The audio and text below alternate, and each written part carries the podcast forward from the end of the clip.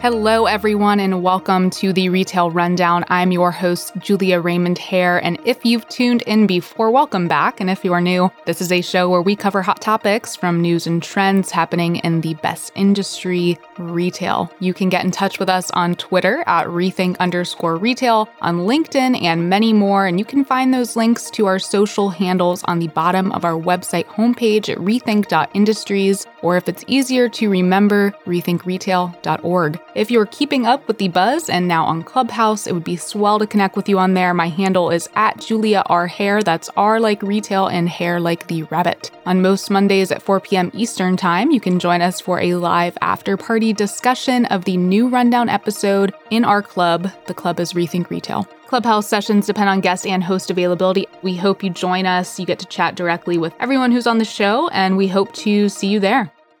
Hi, Greg Schwartz from Valtech's Future Studio here. I want to give Rethink Retail's podcast listeners an invitation to an online event we're having on June 9th about the future of retail customer engagement post pandemic. The event will give you fascinating insights into retail's evolution over the next five years and include expert discussion, technology demonstrations, and optional breakout sessions on different topics. The event is on June 9th. Register here on the link below or go to futurestudio.valtech.com. That's futurestudio.valtech.com. We'd love for you to join us.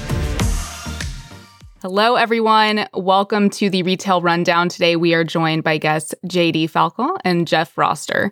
JD is the Chief Technology Officer at iFi, a retail tech company that helps retail stores of all sizes become fully autonomous really hot technology and fun stuff. So we're going to get to dig into that a little bit. And also returning to our show this week is Jeff Roster. Jeff is the chairman of the Retail Advisory Board at Aptricity and the former vice president of strategy at IHL Group. Jeff is also the co host of his own podcast, This Week in Innovation. Be sure to give him a listen on Spotify, Apple Podcasts, or wherever you download your shows. JD, Jeff, thank you both for joining the show today. Thank you for having us. Glad to be here. Good to have you. It might be the first show where we have all J names, so go us. Let's dive in a little bit to the news. So, just in time for summer, the United States were returning to this state of normalcy after a rigorous six months of vaccinations. And the CDC announced last week it would be easing its guidelines on COVID 19 preventative measures that include social distancing, mask wearing, for vaccinated individuals. And as it stands, 60% of American adults have received at least one dose of the vaccine. So several retailers, including some of the big hitters, Walmart, Trader Joe's, Costco, they have nixed mask requirements for vaccinated shoppers per the guidelines. And in April, store traffic at Walmart rose for the first time in a year. And during last week's earnings conference call, Walmart CEO Doug McMillon said customers want to get out and shop.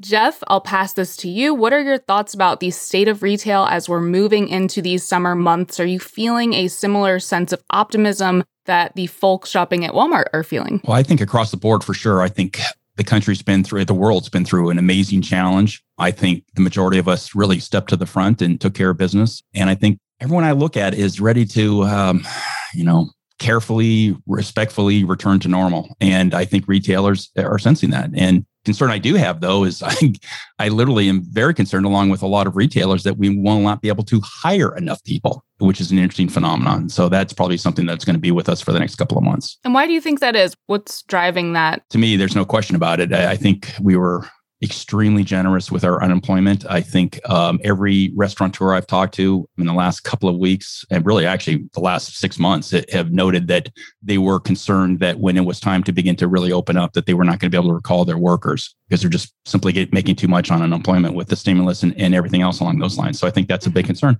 I do think there's a percentage of those folks that are legitimately still concerned about engaging with the public but I think that's probably 10 or 15% at best.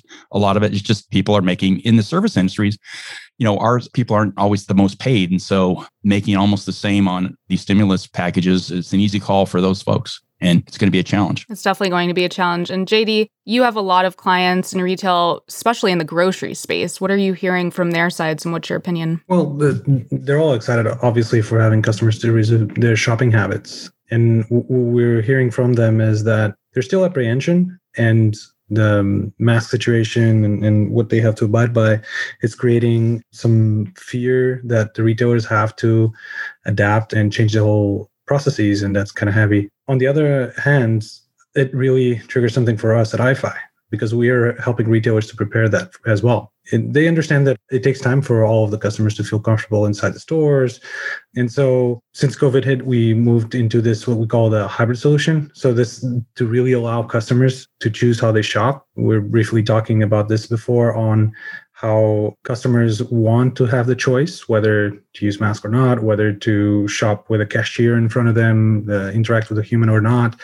And I think iFi really is uniquely positioned to, to be able to provide that. These options, whether it's using computer vision technology to skip the checkout process and not really interact with the staff members, or still maintain a store that has your cashiers for people who do still want the, that interaction, who do still want to, whether paying cash or have recommendations on, on the site and still benefit from iFi's technology. So our clients are first and foremost really excited to have customers come into their stores. And I think it's a good position, JD. You know, you said it it takes time for customers to feel comfortable and you have a hybrid solution so the customer gets to choose. And with customers being more open to adopting new technologies like Apple Pay or whatever it is and, and looking for signage, being more used to that, where in the past I think we all kind of were a little bit more oblivious. It seems like the adoption rate would be faster among consumers who are getting used to doing the cashierless checkout.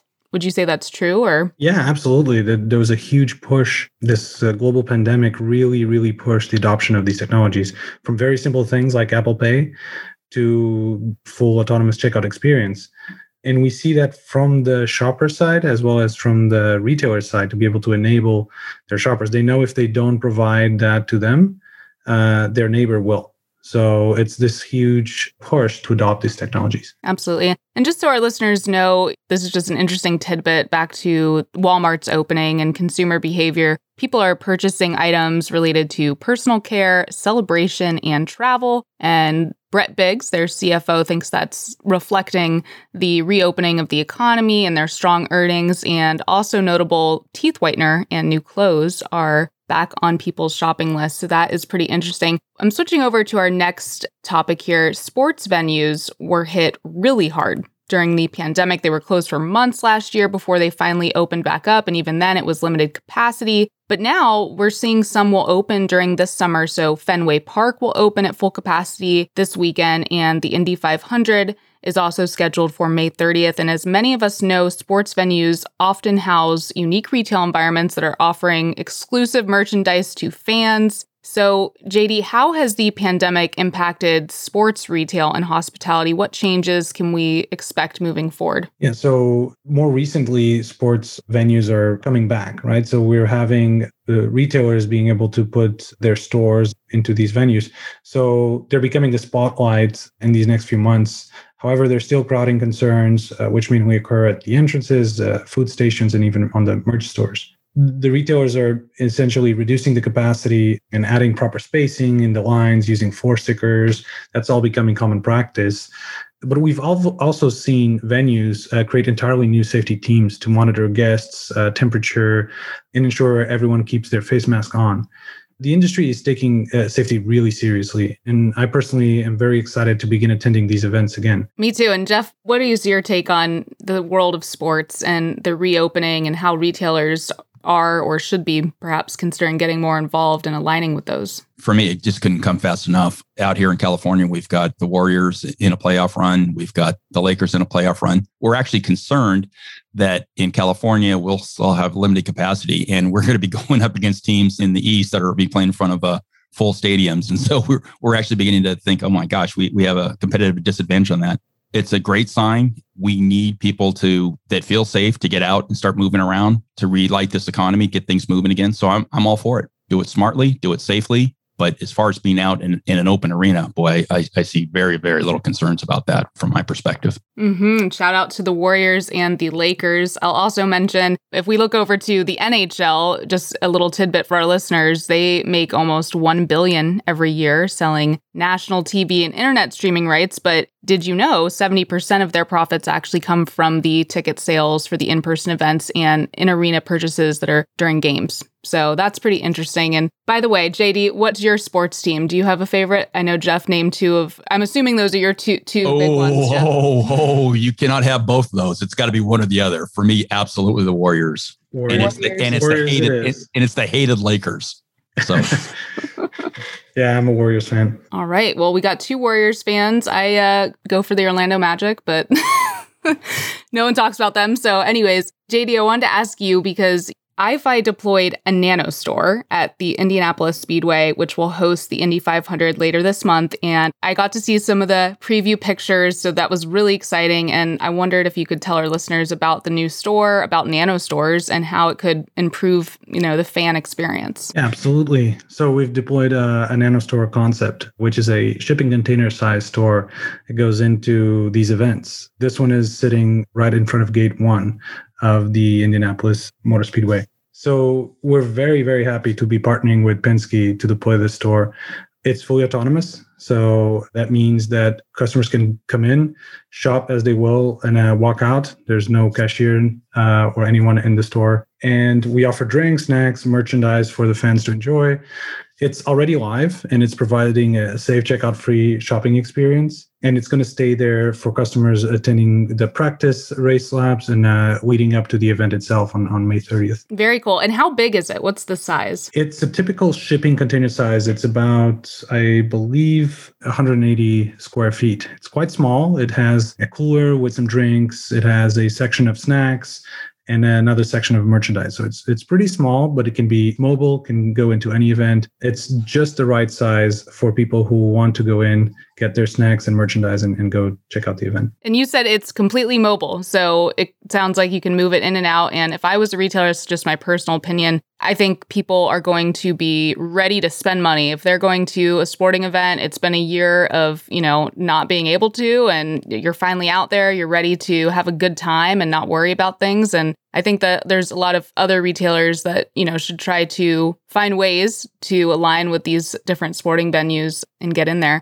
Jeff, did you have any other comments? Well, I love the idea. I mean, if you think about anything that we've gone through the last year, year and a half, the idea of touchless commerce or contactless commerce just makes a ton of sense. I mean, um, if I look at one of my favorite retailers, um, it's a grocery store, kind of high end, and it used to be the checkout experience was phenomenal. Well, now the checkout experience is a giant wall of plexiglass, and I've got to bag up my own stuff if I bring in a, my own shopping bags, which we were told to do. It went from an amazing checkout experience to a, a, a silly checkout experience. And so I've been using the self checkout more and more because there's no really cool checkout experience anymore. And so when we look at where we're going, if we're going that direction, what we're talking about here just makes a ton of sense. And I think more and more people are going to be interested in that. It's clearly safer, it works, and the adoption looks like it's beginning to uptake. I'm seeing more and more studies around contactless retail showing interest. Really good numbers coming out of, of several studies this year looking at overall IT spend increasing, which is awesome. Return to the projects that were pre COVID, which is also awesome. And the whole digital transformation of retail is really accelerating. So this absolutely makes sense. It would make sense to me to see it see it uptake, and I would expect to see it really have a have a good run in the next four or five years. Yeah, I agree with all those things, and also not having to wait in line. I think that makes it safer too, right? We're not lingering around other people. You just go in and go out. And that's amazing because people hate waiting in line. So I think that there's a really exciting experience for people to, you know, interact with that technology and, and see that it does in fact work. You can deploy it quickly and really cool stuff that iFi is doing. I think there's two points here that are very interesting. You, you mentioned the shoppers, so not having lines, right? Uh, but I think from a retailer perspective, the overhead of trying to put a store like this in one of these events, the mobility of it, it's really key, right? You can have one of these stores go from event to event. For example, this one in Indianapolis, it's going to move after the May 30th to the visitor center and it's going to continue serving guests. And then in August, it will move back to the Gate One for the annual uh, Brickyard Racing event. So it's really interesting that we can make this experience go to where it's needed.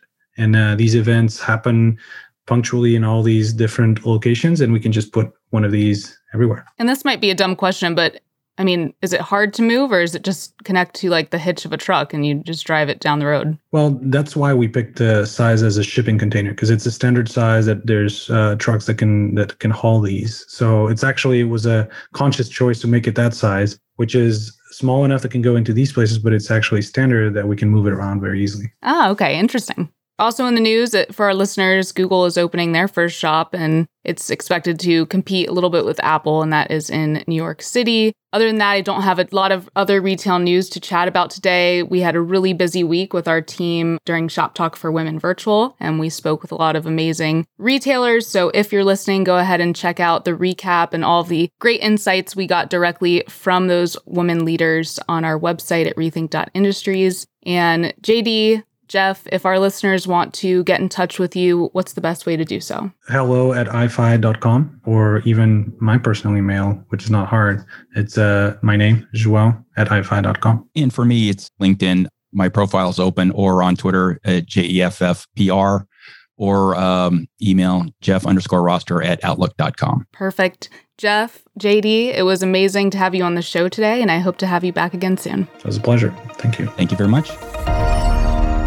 You've been listening to the Rethink Retail podcast. If you would like to be considered as a guest on our show, apply at rethink.industries slash podcast guest. For sponsorship opportunities, send us an email at media at rethink.industries. You can help support our team at Rethink Retail by dropping us a rating and review on your iTunes podcast app. To each and every one of you, thanks so much for tuning in. Retail never sleeps.